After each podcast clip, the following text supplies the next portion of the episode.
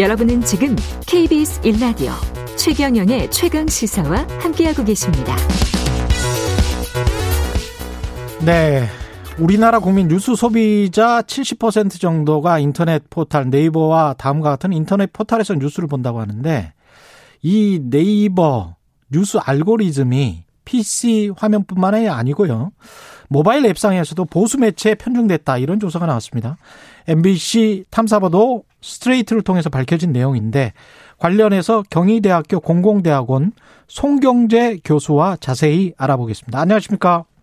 네, 안녕하세요. 예, 교수님, 이번에 그 엠비씨 보도 이 관련해서 좀 취재할 때 좀 참여를 하셨습니까? 예, 약간의 자문을 줬습니다. 예. 아, 그랬군요. 이 조사 내용부터 간략하게 정리를 해주시면 어떤 건가요? 뭐 핵심적으로 말씀드린다면요. 예. 이번에 뭐 그 그동안에 이제 네이버와 다음과 같은 포털 뉴스 서비스에서 뭐 인공지능 편집을 통해서 기사 배열과 노출에 뭐 음. 인위적인 개입이 없다, 이렇게 밝혔거든요. 예. 근데 이번에 그 엠비씨 스트레이트 팀에서 십이월부터 이월까지를 조사를 했어요. 십이월부터 이월까지. 예. 네, 피씨 버전하고 모바일 버전을 모두 조사했는데, 음. 특정 보수 언론사들의 기사가 상당히 통계적 유의성 있는 수준에서 많이 노출됐어요. 예. 보통 그 인공지능 학습을 한 경우에도 이것이 그 큰 차이가 없기 때문에 약간의 의문스러운 점이 있어가지고 이번에 음. 아마 뉴스에서 문제를 제기한 것 같습니다. 이게 충분히 문제를 제기할 만한 그런 내용이었습니까, 교수님 보시기에? 사실 그 가장 핵심적으로 그 인공지능 알고리즘 자체가 지금 불투명하기 때문에요. 예. 사실 이것을 증명하기 상당히 어렵습니다만 음. 결국 이제 산출물 아웃풋으로서 검증할 수가 있거든요. 그렇죠. 그러니까 아웃풋으로 검증되었을 때 충분히 그 인공지능 학습을 한 경우에도 음. 학습을 하지 않은 경우하고 차이가 없이 좀 보수 언론사들의 기사가 좀 많다, 좀 이렇게 나타났기 때문에 좀 편향성 문제가 있을 수 있습니다. 이유가 뭘까요? 만약에 추정을 해보신다면? 글쎄요, 뭐 여러 가지 뭐 이유가 있을 텐데요. 가장 기본적으로 인공지능 알고리즘으로 이제 편집을 한다라고 여태까지 이제 네이버나 다음에서 이렇게 밝혀왔거든요. 예. 그래서 이제 보통 이제 그 다음하고 네이버는 각각 방식이 다릅니다. 다음은 이제 전체적으로 그 인공지능 시스템으로 이제 알고리즘으로 해서 기사를 배열하고요. 네이버는 이제 구독이라는 게 있고, 또 뉴스 구독을 하지 않은 사용자들이 있거든요. 예. 근데 이 두 가지 경우, 특히 뉴스 구독을 하지 않은 사용자들은 인공지능이 편집하는 뉴스가 제공되는데, 이게 사실은 인공지능의 편집에 대한 그 뭐 신뢰성, 이런 음. 부분들까지 좀 논란이 되고 있는 것 같습니다. 제가 보기에, 저도 이걸 곰곰이 이렇게 봤었는데, 이런 논의는 있었어요, 기자협회에서. 네. 가령 그 기자협회를 통해서 상을 탄 보도들이 있습니다. 네. 예. 이 상을 탄 보도들이 인터넷 포털 메인 화면에 얼마나 몇 시간 동안 노출이 됐는지와 네, 네. 일반적으로 클릭 장사를 할 게 뻔히 보이는 그런 선정적인 뉴스들 있지 않습니까? 네. 예. 그 조국 전 장관 관련해서는 굉장히 많은 그런 뉴스들이 떴었는데. 네. 그 뻔히 이제 장사를 하는 거거든요, 그게. 그렇죠. 예. 그래, 그것이 얼마나 인터넷 포털에 많이 떴는가.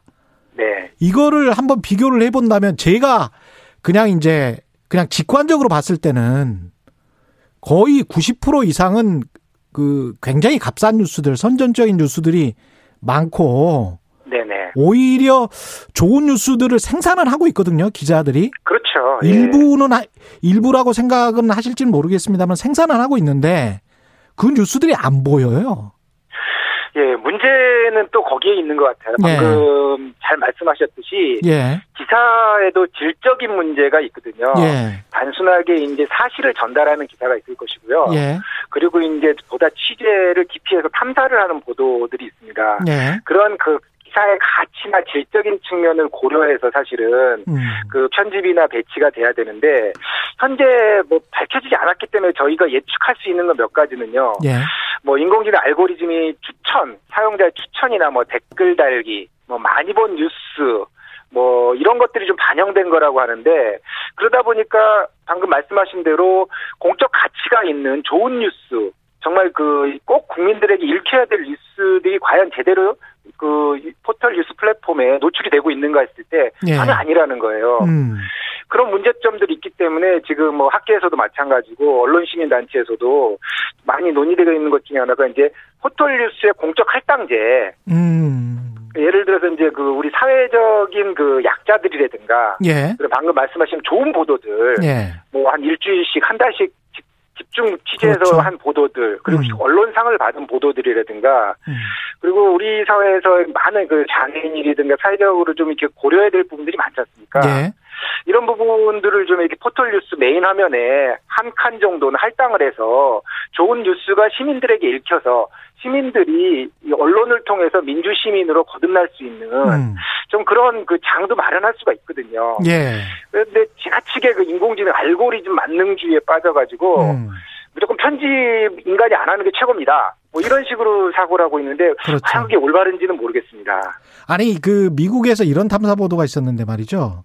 네. 그 흑백 간의 그 배심원들 정하면서 네, 네, 판결문에 네, 네, 영향을 예, 미치는 거 있지 않습니까? 네, 네. 그걸 인공지능에다 맡겨놨더니 흑인들에게 집행유예를 주는 비율이 훨씬 더 떨어지고 네. 백인들은 훨씬 더 올라가 버리는 네. 황당한 결과가 나와버렸거든요. 네, 맞습니다. 예, 이게 지금 인공... 평... 네. 예. 말씀하십시오. 인공지능 알고리즘이라고 해가지고 음. 과도하게 우리 사회에 좀 환상이 좀 있어요. 사실은 이천십육 년에 알파고 쇼크라고 해서 인공지능 우리 한국에서 서울 한복판에서 쇼크를 우리가 받았거든요. 예. 그러다 보니까 인공지능이 상당히 발전돼 있고 앞서 나가 있다. 그런 그 좀 환상이 좀 있는 것도 있습니다. 아직까지 예. 그런데 실용화되고 있는 인공지능들은 극히 일부분이거든요. 그렇죠. 예를 들어서 이제 법조계에서의 판례를 찾아준다든가, 음. 또 의료계에서도 이제 아이비엠의 왓슨이라고 하는 인공지능이 하고 있는데 아직까지 그 설명 예측력이 그렇게 육십 퍼센트 이상 도달하지 못하고 있다 그런 평가도 있어요. 예. 그래서 오히려 지금 유럽 연합이라든가 미국에서는 학계 차원 그리고 기술진 내에서도 이제 인공지능이 자꾸 이렇게 그 나가서는 안 된다. 음. 인공지능이 무엇을 설명할지를 분명하게 이야기를 해야 된다 그래가지고 예. 정확한 인공지능과 함께 설명 가능한 인공지능이 되어야 된다. 음. 그런 논의가 지금 되고 있거든요. 뭐 그런 측면에서 본다면은 지금 최근에 네이버나 다음이 이제 인공지능 시스템들이 과연 설명할 수 있느냐. 음. 이런 부분에 대해서는 이제 우리가 그 앞으로 좀 검증이 좀 필요한 부분이라고 생각합니다. 특히 이제 이게 우리나라에서 문제가 되는 게 네이버나 다음은 뉴스를 전면에 내세우고 구글 같은 경우에 전 세계에 지금 포탈을 장악하고 있는 구글 같은 경우는 그냥 검색창 하나만 띄워져 있는 거잖아요. 네네. 이거 어떻게 보면 장사하는 습성이 네이버나 다음은 뉴스를 통해서 사람들을 끌어들여서 거기에서 계속 놀게 하는 방식으로 해서 장사를 하기 때문에 이게 문제가 되는 거 아닙니까? 물론 그렇, 그런 측면들이 당연히 있다고 할 수 있죠. 왜냐하면 예. 네이버나 다음 같은 경우는 이제 빅테크 기업이기 때문에 예. 영리를 추구해야 됩니다. 그리고 구글의 수익 구조하고 네이버의 다음의 수익 구조는 전혀 틀리거든요. 그렇죠. 네이버와 다음은 역시 이제 광고 수익이기 때문에 음. 그 보다 많은 사람들이 계속 눌러 앉아 있어야 되거든요. 예. 그래서 뭐 콘텐츠를 많이 생산해내야 되는 것이고 음. 구글 같은 경우는 뭐 다양한 특히 이제 뭐 그 검색 서비스라든가 음. 그리고 뭐 그 광고 서비스 이런 게 있기 때문에 상대적으로 이제 덜 그 접근하는 거죠 거기에요. 그렇죠. 그러면서 이게 네이버나 다음이 오히려 국민 여론 형성에 악영향을 끼치는 게 아닌가. 사실상 편집을 하고 있기 때문에 네네. 값싼 뉴스로만 다 편집을 이렇게 해버리면. 사람들이 제대로 미디어 리터러시를 할 수 있을까 그런 우려가 생깁니다. 예, 저도 이제 그게 상당히 문제가 되는데 과거에는 예. 일반적으로 이제 그 언론사들 그 오래된 이제 경험 있는 언론사가를 통해서 뉴스를 소비해 왔거든요. 예. 그래서 선호하는 언론사가 있기도 합니다. 그렇죠? 예. 근데 포털이라는 뉴스 플랫폼이 등장하면서 포털을 통한 뉴스 소비 구조를 만들어서 가장 강력한 정보 사회에 문지기, 그러니까 게이트키퍼가 돼버렸어요. 예. 근데 이 게이트키퍼가 잘 작동하면은 좋은 여론 환경이 만들어질 수도 있습니다. 하지만 음. 이게 잘못 작동했을 때는 누구도 통제하지 못하는 또 하나의 권력이 될 수도 있거든요. 예. 이런 부분이 상당히 우려스러운 점이 있고 앞으로도 우리가 그 감시나 모니터가 좀 필요한 부분인 것 같습니다. 어떻게 해야 될까요? 정부나 특히 국회나 뭐 법적으로 어떻게 보완해야 될 측면은 없습니까? 역시 이제 법 제도적인 보완은 음. 그 가장 마지막에 좀 해야 될 부분이 좀 있어요, 사실은요. 근데 네. 현재는 좀 이렇게 그 그 현재 그 뉴스 편집 시스템, 음. 뉴스 배열 시스템에 대한 문제점에 대해서 한번 검증할 필요가 있다 먼저. 예. 그 공개된 검증이 필요하고 이 검증 과정에서 좀 문제가 있다.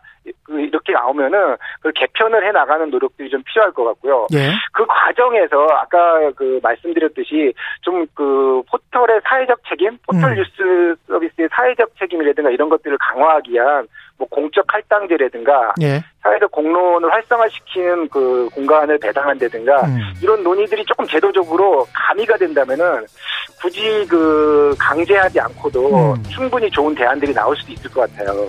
알겠습니다. 오늘 말씀 감사하고요. 지금까지 경희대학교 공공대학원 송경재 교수였습니다. 고맙습니다. 네, 감사합니다. 삼월 십일 수요일 케이비에스 일 라디오 최경영의 최강시사 오늘은 여기까지입니다. 고맙습니다.